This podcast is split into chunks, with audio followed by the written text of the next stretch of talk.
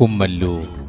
Maranatha gospel ministries ഒരുക്കുന്ന നൂറ്റി എഴുപത്തി അഞ്ചാമത്തെ ബൈബിൾ സ്റ്റഡിയിലേക്ക് ഏവർക്കും സ്വാഗതം. ശിഷ്യത്വം എന്ന വിഷയത്തിന്റെ എൺപത്തി അഞ്ചാം ഭാഗത്തെ ആസ്പദമാക്കി പിശാചിനാലുള്ള പരീക്ഷകൾ എന്ന വിഷയത്തിന്റെ പന്ത്രണ്ടാം ഭാഗമാണ് നിങ്ങൾ കേൾക്കുവാൻ പോകുന്നത്. ക്ലാസുകൾ എടുക്കുന്നത് brother Sunil Kumar C G. അന്വേഷണങ്ങൾക്ക് nine double four seven two zero double six eight zero. ഈ ക്ലാസുകളുടെ വീഡിയോ യൂട്യൂബിലും ലഭ്യമാണ്. Amen T V network Trivandrum Kerala. Triple nine five nine seven five nine eight zero. ദൈവത്തിന്റെ അതിപരിസമായ നാം വാഴ്ത്തപ്പെടുമാറാകട്ടെ. ശിഷ്യത്വം എന്നുള്ള വിഷയത്തെ ആധാരമാക്കി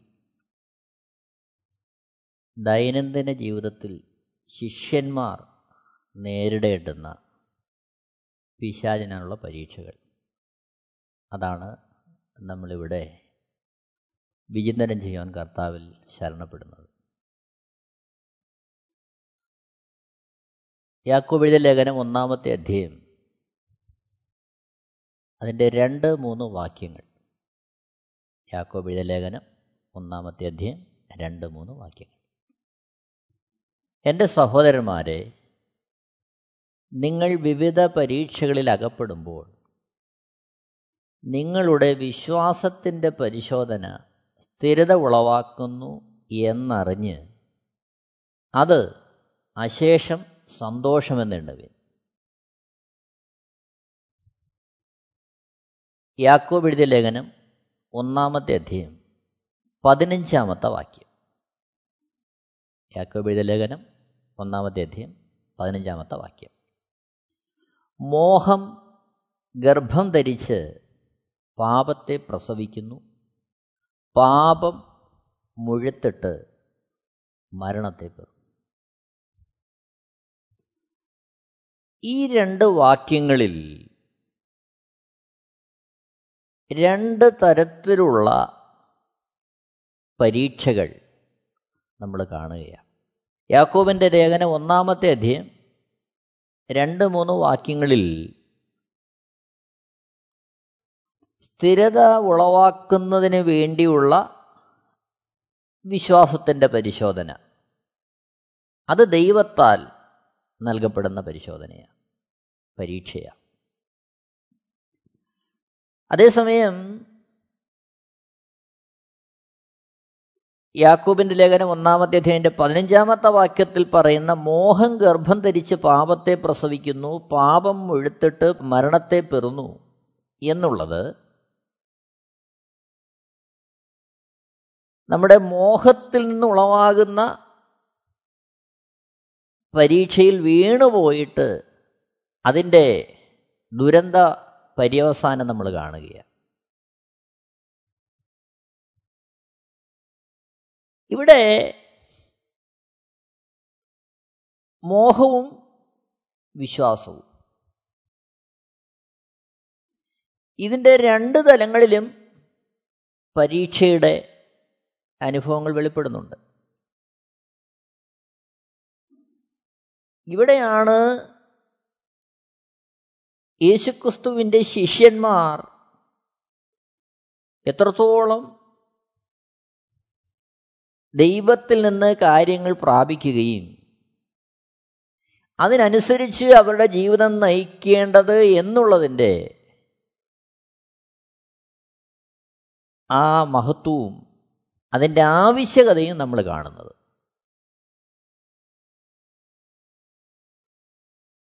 നമ്മൾ മനസ്സിലാക്കേണ്ടുന്ന വളരെ പ്രധാനമായ വസ്തുത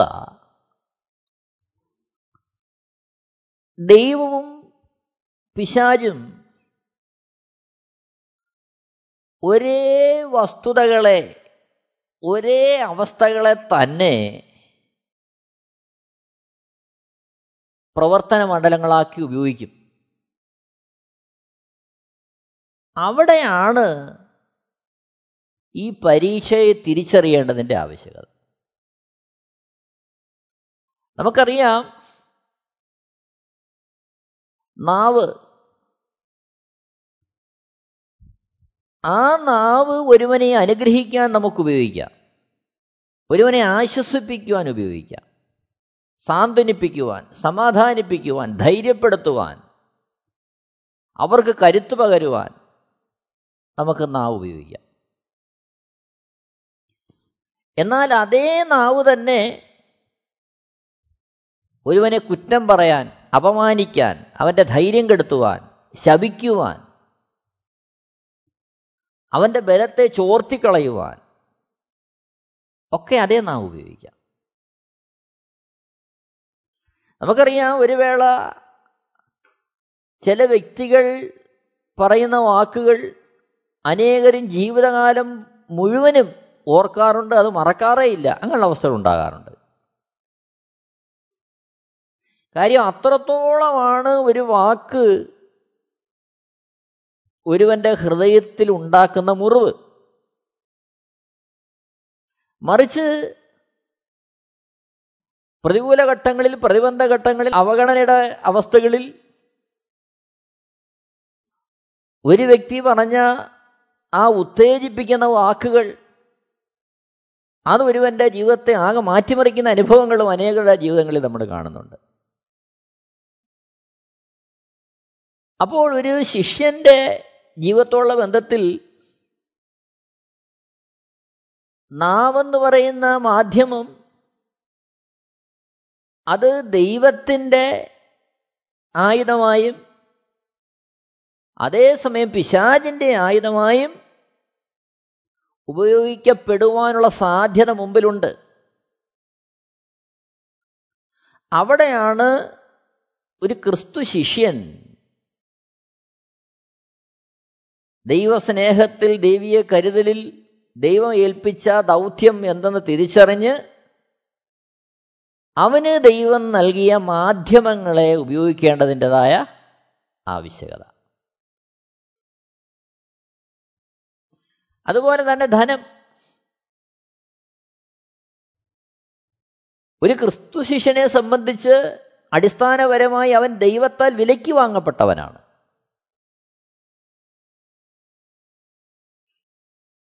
കൊരിന്ത്യർക്ക് അപ്പോസല പൗലോസ് എഴുതുന്ന ഒന്നാമത്തെ ലേഖനം മൂന്നാമത്തെ അധ്യയം പതിനാറാമത്തെ വാക്യവും ആറാമത്തെ അധ്യയം പത്തൊമ്പതാമത്തെ വാക്യത്തെ നമ്മൾ വ്യക്തമായിട്ടത് കാണുന്നുണ്ട്. പരിശുദ്ധാത്മാവിന് വസിക്കുവാനുള്ള മന്ദിരമായി ഓരോ ദൈവമക്കളെയും ദൈവം വിലയ്ക്ക് വാങ്ങിയിരിക്കുന്നു എന്ന് നമ്മൾ ആ വാക്യങ്ങളിൽ കാണുകയാണ്.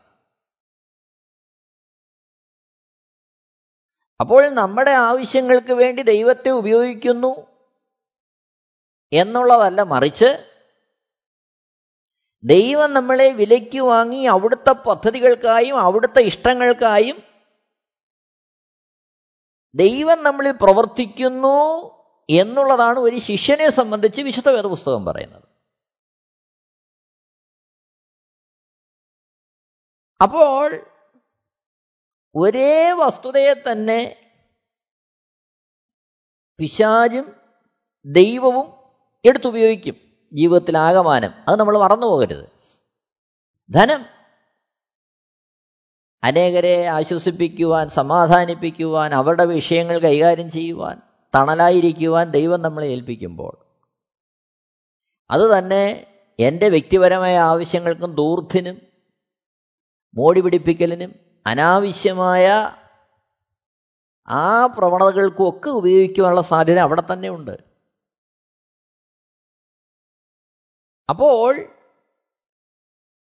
ഏതായിരുന്നാലും അതിനെ ഒരു ക്രിസ്തുഭക്തൻ ഏത് തരത്തിൽ ദൈവത്തിന്റെ ഇഷ്ടപ്രകാരം വിനിയോഗിക്കുന്നു എന്നുള്ളതാണ് പരമപ്രധാനം. അവിടെയാണ് ദൈനംദിന ജീവിതത്തിൽ പിശാജിന്റെ പരീക്ഷയിൽ വീണുപോകാതെ ജയിക്കേണ്ടതിന്റെ ആവശ്യകത വെളിപ്പെടുന്നത്. അവിടെ നമ്മൾ തിരിച്ചറിയണം.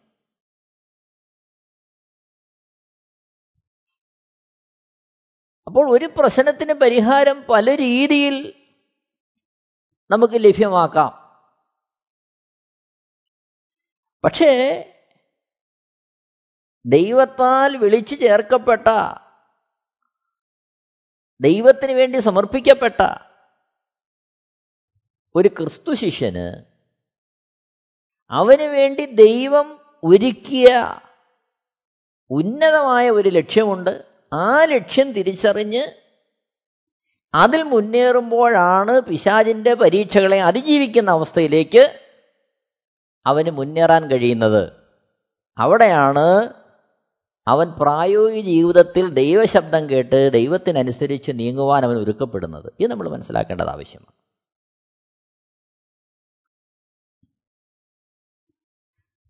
പ്രവർത്തന രീതികളിൽ സാമ്യം ഉണ്ടായെന്ന് വരാം. അതേപോലെ ലഭിക്കുന്ന വസ്തുക്കളിലും വസ്തുതകളിലും സാമ്യം ഉണ്ടായെന്ന് വരാം. പക്ഷേ അതിന്റെ ഉറവിടം അത് ദൈവികമായിരിക്കണം. അത് സാത്താന്യമാകരുത്. അവിടെയാണ് ഒരു ദൈവഭക്തൻ സൂക്ഷിക്കേണ്ടതിന്റെ പരമപ്രധാനമായ ആവശ്യകത. അതിനനുസരിച്ചാണ് അവൻ ആ പരീക്ഷയിൽ ജയിക്കുകയും തോൽക്കുകയും ഒക്കെ ചെയ്യുന്ന അവസരം ഉണ്ടാകുന്നത്. നോക്കണമേ. ഉൽപ്പത്തി പുസ്തകം പതിനാറാമത്തെ അധ്യയത്തിൽ വിശ്വാസികളുടെ പിതാവെന്നറിയപ്പെടുന്ന അബ്രഹാമിനുണ്ടാകുന്ന ആ ഒരു പരീക്ഷ നമ്മൾ കാണുന്നുണ്ട്. അവിടെ അബ്രഹാമിന് ദൈവം വാഗ്ദത്വം കൊടുത്തു. നിനക്ക് സാറയിൽ ഞാനൊരു സന്തതിയെ തരും. എന്നാൽ ഉൽപ്പത്തി പുസ്തകം പതിനാറാമത്തെ അധ്യയത്തിലേക്ക് വരുമ്പോൾ സാറായുടെ നിർദ്ദേശപ്രകാരം അബ്രഹാം ദാസിയായ ഹാഗാറിൽ ഇസ്മേലിനെ ജനിപ്പിക്കുന്നതായിട്ട് നമ്മൾ കാണുന്നുണ്ട്. എന്നാൽ ഉൽപ്പത്തി പുസ്തകം ഇരുപത്തൊന്നാമത്തെ അധ്യയത്തിൽ ദൈവിക വാഗ്ദത്വം പോലെ അബ്രഹാമിന് സാറയിൽ തന്നെ ഇസാഖ് ജനിക്കുന്നതായിട്ട് നമ്മൾ കാണുന്നു. ഇവിടെ രണ്ടും അതിന്റെ പ്രവർത്തന മേഖലകൾ ഒരേപോലെയാ പക്ഷേ അതിന്റെ ആലോചനയ്ക്ക് മാറ്റം വന്നു. അപ്പോൾ ദൈവത്തിന്റെ വ്യക്തമായ ആലോചനയിൽ ദൈവത്തിന്റെ ഇഷ്ടത്തിനകത്ത് ദൈവം ആഗ്രഹിക്കുന്ന കാര്യങ്ങളിൽ മുന്നേറുവാൻ ഒരു ക്രിസ്തുഭക്തൻ സമർപ്പിക്കപ്പെടണം ഈ കാലഘട്ടത്തിൽ.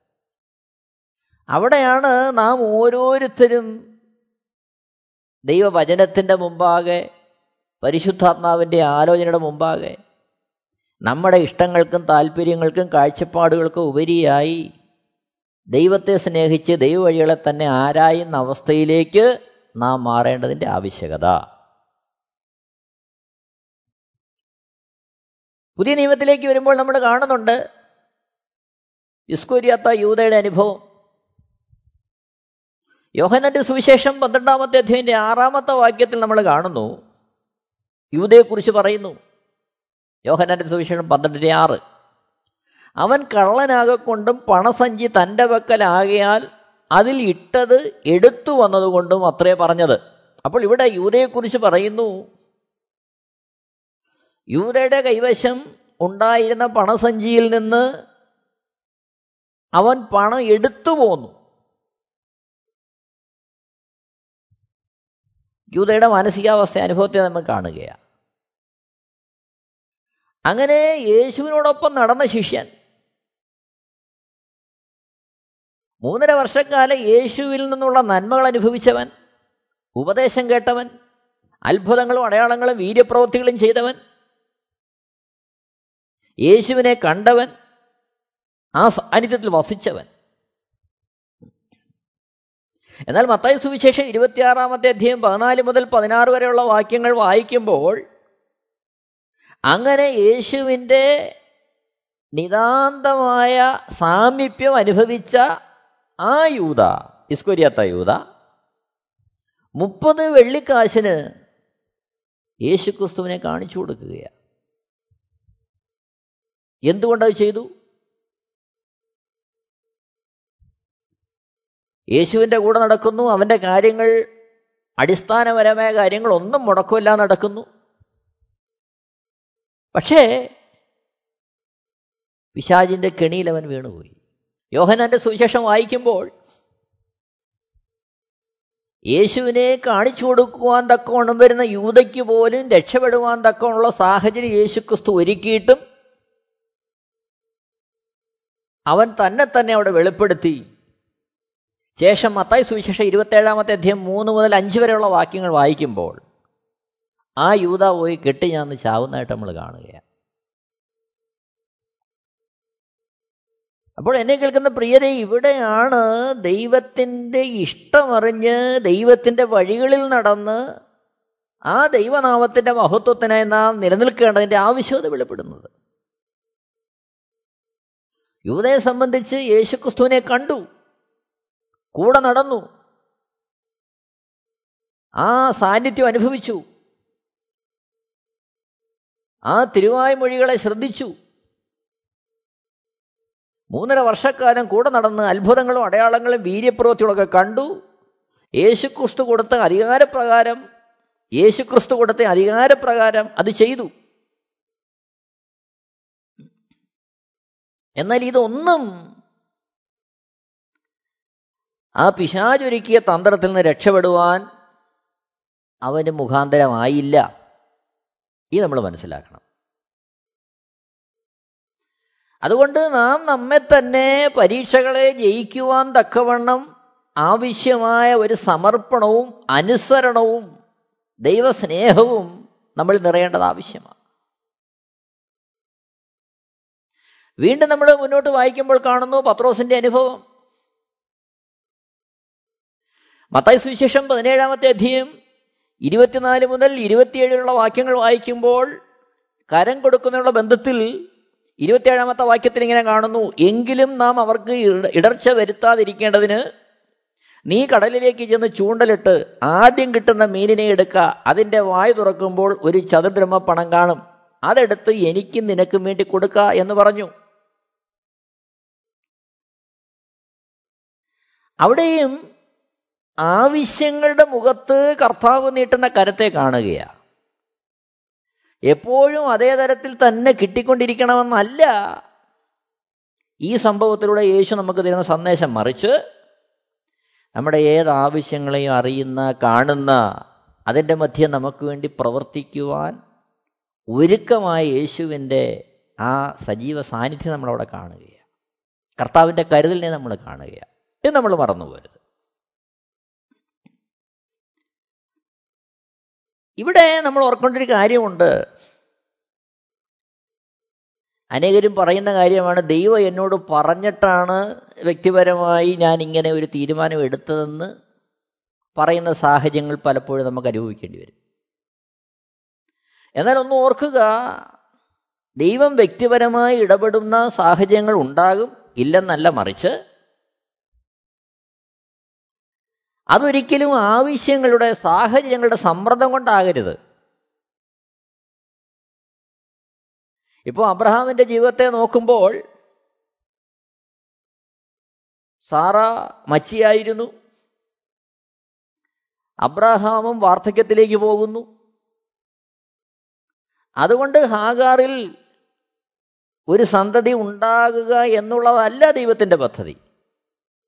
മറിച്ച് അബ്രഹാമിന്റെയും സാറയുടെയും സാധ്യതകളെല്ലാം ഒരേപോലെ തീരുമ്പോഴും വാഗ്ദത്തം ചെയ്തവൻ നിവർത്തിക്കാൻ പ്രാപ്തനാണ് എന്നുള്ള ആ ദൈവിക സന്ദേശത്തെ അബ്രഹാമിൽ വിശ്വാസത്തിലേക്ക് ഉരുവാകുന്ന സകല ജനത്തിനും മനസ്സിലാകുവാൻ തക്കവണ്ണുള്ളൊരു പാഠം രചിക്കാനാണ് ദൈവം ആ ഒരു സാഹചര്യം അനുവദിച്ചത്. അത് നമ്മൾ മറന്നുപോകരുത്.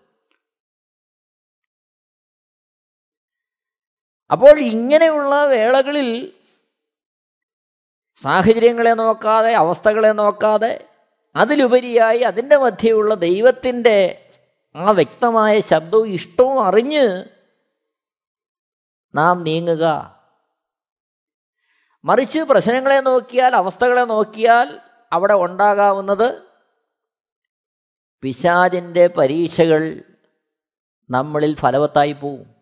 അവിടെ നമ്മൾ പിശാചിന്റെ പരീക്ഷയിൽ വീണു പോകുന്ന സാഹചര്യങ്ങൾ ഉണ്ടാകും. അത് നമ്മൾ വളരെ സൂക്ഷിക്കേണ്ടത് ആവശ്യമാണ്. മോഹം നിമിത്തം എടുക്കുന്ന ചുവടുകൾ വിശ്വാസത്താൽ വയ്ക്കുന്ന ചുവടുകളാണെന്ന് നമ്മൾ തെറ്റിദ്ധരിച്ചെന്ന് വരാം. ഇത് നമ്മൾ മനസ്സിലാക്കണം. ഇതിന്റെ ഉറവിടം ഏതാണെന്ന് നമ്മൾ വ്യക്തമായി തിരിച്ചറിയണം. മോഹവും വിശ്വാസവും രണ്ടിന്റെയും ഘടന ഒന്നാണ് മോഹം അതിന്റെ അത് പ്രതിഫലിക്കുന്നതും ആശയിലൂടെയാണ്.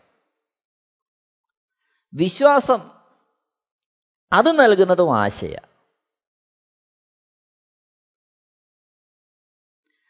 ഒരുവന്റെ ഹൃദയത്തിൽ ഒരു ആഗ്രഹമുണ്ടായാൽ മോഹമുണ്ടായാൽ അവൻ എന്തിനു വേണ്ടി അവന്റെ ഉള്ളിൽ ആ മോഹം ഉണ്ടായോ? അതിനു വേണ്ടി അവനെ ആശിക്കുകയാണ് അത് ലഭിക്കാൻ വേണ്ടി.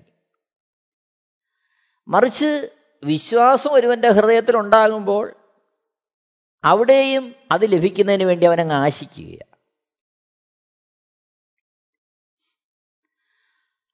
അപ്പോൾ മോഹമുണ്ടായാൽ അതിന്റെ പ്രത്യക്ഷമായ ലക്ഷണം ആശയാണ്. വിശ്വാസമാണെങ്കിലും അതിന്റെ പ്രത്യക്ഷമായ ലക്ഷണം ആശയ. അപ്പോൾ മറ്റുള്ളവർ കാണുന്നതും അറിയുന്നതും പോട്ടെ നമ്മൾ പോലും മനസ്സിലാക്കുന്നത് ഈ ആശ മാത്രമാണ്. പക്ഷേ അതിന്റെ പിന്നിൽ നടക്കേണ്ടുന്ന ഒരു പ്രക്രിയയാണ് ഈ ആശയുടെ ഉറവിടം. വിശ്വാസമാണോ മോഹമാണോ? അവിടെയാണ് ഒരു ക്രിസ്തുഭക്തന് അവന്റെ കഴിവുകളെ സാധ്യതകളെ അവന്റെ ഇഷ്ടത്തെ താല്പര്യങ്ങളെ ഇതിനൊക്കെ അപ്പുറമായി ദൈവത്തിന്റെ ഇഷ്ടവും ദൈവത്തിന്റെ വഴികളും ആരായേണ്ടതിന്റെ ആവശ്യകത. ഇത് നമ്മൾ ശരിക്കും മനസ്സിലാക്കേണ്ടത് ആവശ്യമാണ്. ഈ കാലഘട്ടത്തിൽ അനേക ഉപദേശങ്ങളുണ്ട്. ദൈനംദിന ജീവിതത്തിൽ എനിക്ക് എന്തെങ്കിലും ഒരു കാര്യം ആവശ്യമുണ്ടെങ്കിൽ ഞാൻ അതിനു വേണ്ടി അങ്ങ് പ്രാർത്ഥിക്കുക. പ്രാർത്ഥിക്കാൻ തെറ്റെന്നല്ല.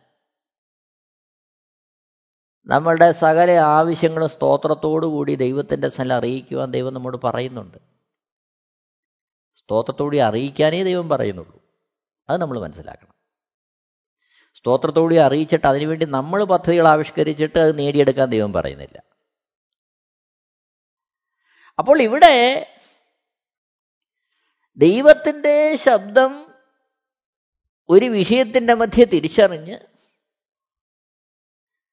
അതിൽ ദൈവത്തിന്റെ ഇഷ്ടം അറിഞ്ഞ് ചെയ്യുക എന്നുള്ളതാണ് ദൈവം നമ്മളെക്കുറിച്ച് ആഗ്രഹിക്കുന്നത്.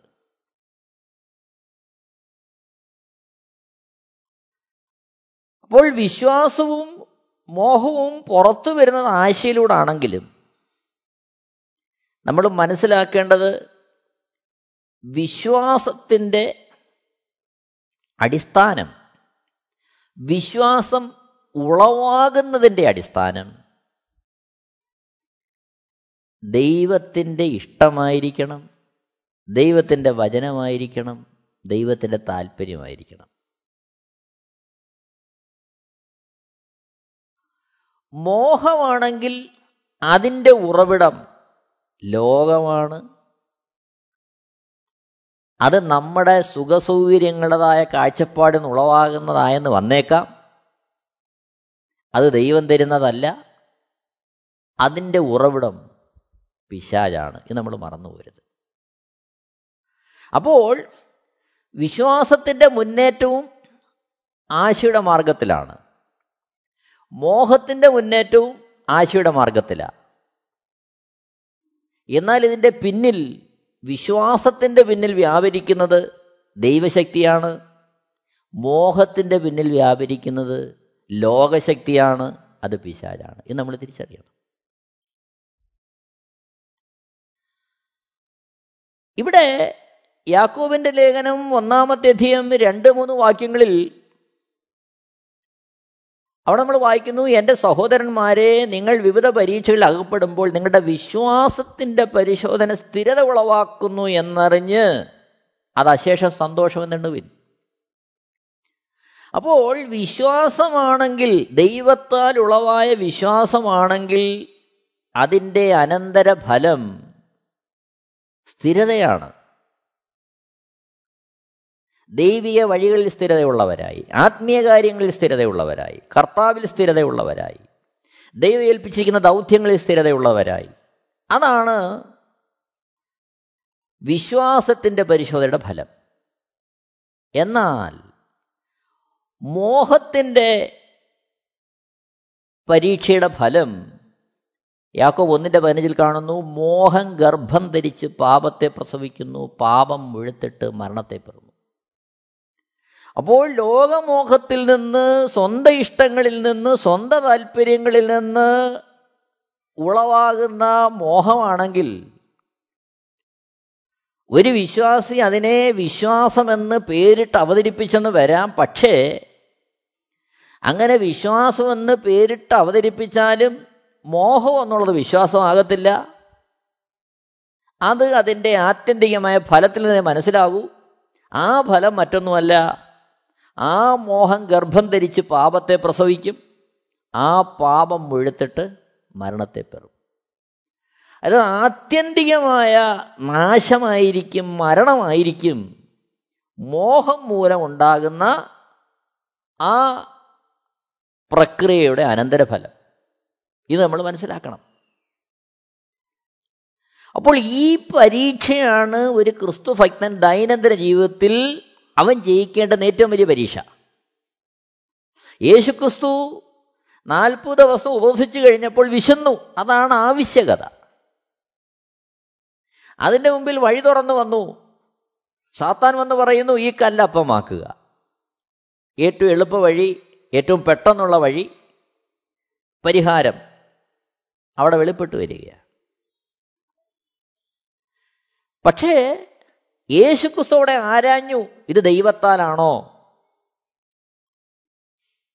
അപ്പോൾ യേശുക്രിസ്തുവിന് മനസ്സിലായി ഹൗവേ ഏതൻ തോട്ടത്തിൽ അനുസരിപ്പിച്ച അതേ തന്ത്രം ഇവിടെ യേശുക്രിസ്തുവിനെ അനുസരിപ്പിക്കുവാൻ പിശാജ് എടുക്കുന്നതാണെന്ന് യേശുക്രിസ്തു തിരിച്ചറിഞ്ഞു. അവിടുന്ന് ആ വഴിയെ വചനം കൊണ്ട് നേരിട്ടു. ഒപ്പം പരിശുദ്ധാത്മാവിന്റെ ആലോചന കൊണ്ട് നേരിട്ടു. അതിന്റെ അനന്തരഫലം ദൂതന്മാർ വന്ന് യേശുക്രിസ്തുവിനെ ശുശ്രൂഷിക്കുക ദൈവീയ വഴി വെളിപ്പെട്ട് വരിക അപ്പോൾ ഒരു ക്രിസ്തുഭക്തൻ മുമ്പേ അവന്റെ രാജ്യവും നീതി അന്വേഷിപ്പിന് അതോടെ ഇതൊക്കെയും നൽകപ്പെടുമെന്ന് വാഗ്ദത്തം നൽകിയ നാഥനെ അനുഗമിക്കാൻ പുറപ്പെട്ടിറങ്ങിയ ശിഷ്യന്മാർ അവർ മനസ്സിലാക്കണം. സ്വന്തം ജീവൻ സ്വന്തം ശരീരം നമുക്ക് വേണ്ടി തകർത്ത അത്രത്തോളം നമ്മളെ സ്നേഹിച്ച് വിലയ്ക്ക് വാങ്ങിയ നാഥൻ ഈ ജീവിതത്തിൽ നമ്മളെ അവിടുന്ന് ഏൽപ്പിച്ച ദൗത്യം തേക്കുവാൻ ആവശ്യമായത് അവിടുന്ന് കരുതും. അവിടുത്തെ വഴി മതി എന്നുള്ളൊരു സമർപ്പണത്തിലേക്ക് നാം വരേണ്ടത് ആവശ്യമാണ് നമ്മൾ ആരും തികഞ്ഞവരല്ല. ഓരോ നിമിഷവും പിശാചിന്റെ പ്രലോഭനങ്ങളും അവന്റെതായ തന്ത്രങ്ങൾ നമ്മുടെ ജീവിതത്തിൽ അരങ്ങേറിയെന്ന് വരാം. എന്നാൽ നമ്മുടെ കഴിവുകൾക്കും പ്രാപ്തിക്കും നമ്മുടെ പാരമ്പര്യങ്ങൾക്കും ഒക്കെ അപ്പുറമായി നാഥനെ സ്നേഹിച്ച് സമർപ്പിച്ച് അവിടുത്തെ ശബ്ദം കേൾപ്പിച്ച് അവിടുത്തെ വഴികളിലൂടെ എന്നെ നടത്തണമേ എന്നുള്ള പ്രാർത്ഥന നമ്മുടെ ജീവിതത്തിൽ ഉണ്ടെങ്കിൽ നമ്മളെ നടത്തുവാൻ യേശുക്രിസ്തു മതിയായവന് എന്നെ കേൾക്കുന്ന പ്രിയരെ ദൈനംദിന ജീവിതത്തിൽ നാം നേരിടുന്ന പിശാചിനാനുള്ള പരീക്ഷകളെ തിരിച്ചറിയുവാൻ അതിന്റെ മധ്യേ കർത്താവിനുള്ള ജയം പ്രാപിക്കുവാൻ നമുക്ക് നമ്മളെ തന്നെ ഒന്ന് വിധേയപ്പെടുത്താം ദൈവശബ്ദം കേൾക്കുവാൻ നമുക്ക് നമ്മളെ തന്നെ ഒന്ന് സമർപ്പിക്കാം. അതിനെ നമുക്ക് ഒരുങ്ങാം. എല്ലാവരെയും ദൈവം ധാരാളമായിട്ട് അനുഗ്രഹിക്കുമാറാകട്ടെ. ദൈവത്തിന്റെ നാമം മഹത്വപ്പെടുമാറാകട്ടെ. ആമേൻ. Amen T V network Christian internet channel സുവിശേഷീകരണത്തിന്റെ വ്യത്യസ്ത മുഖം തേടിയുള്ള യാത്ര YouTube and Facebook. Amen V network Trivandrum Kerala. ഞങ്ങളുടെ വിലാസം Maranatha gospel ministries Marankuzhi Kummalloor P O Kollam. ആറ് ഒൻപത് ഒന്ന് അഞ്ച് ഏഴ് മൂന്ന്. അന്വേഷണങ്ങൾക്ക് nine double four seven two zero double six eight zero.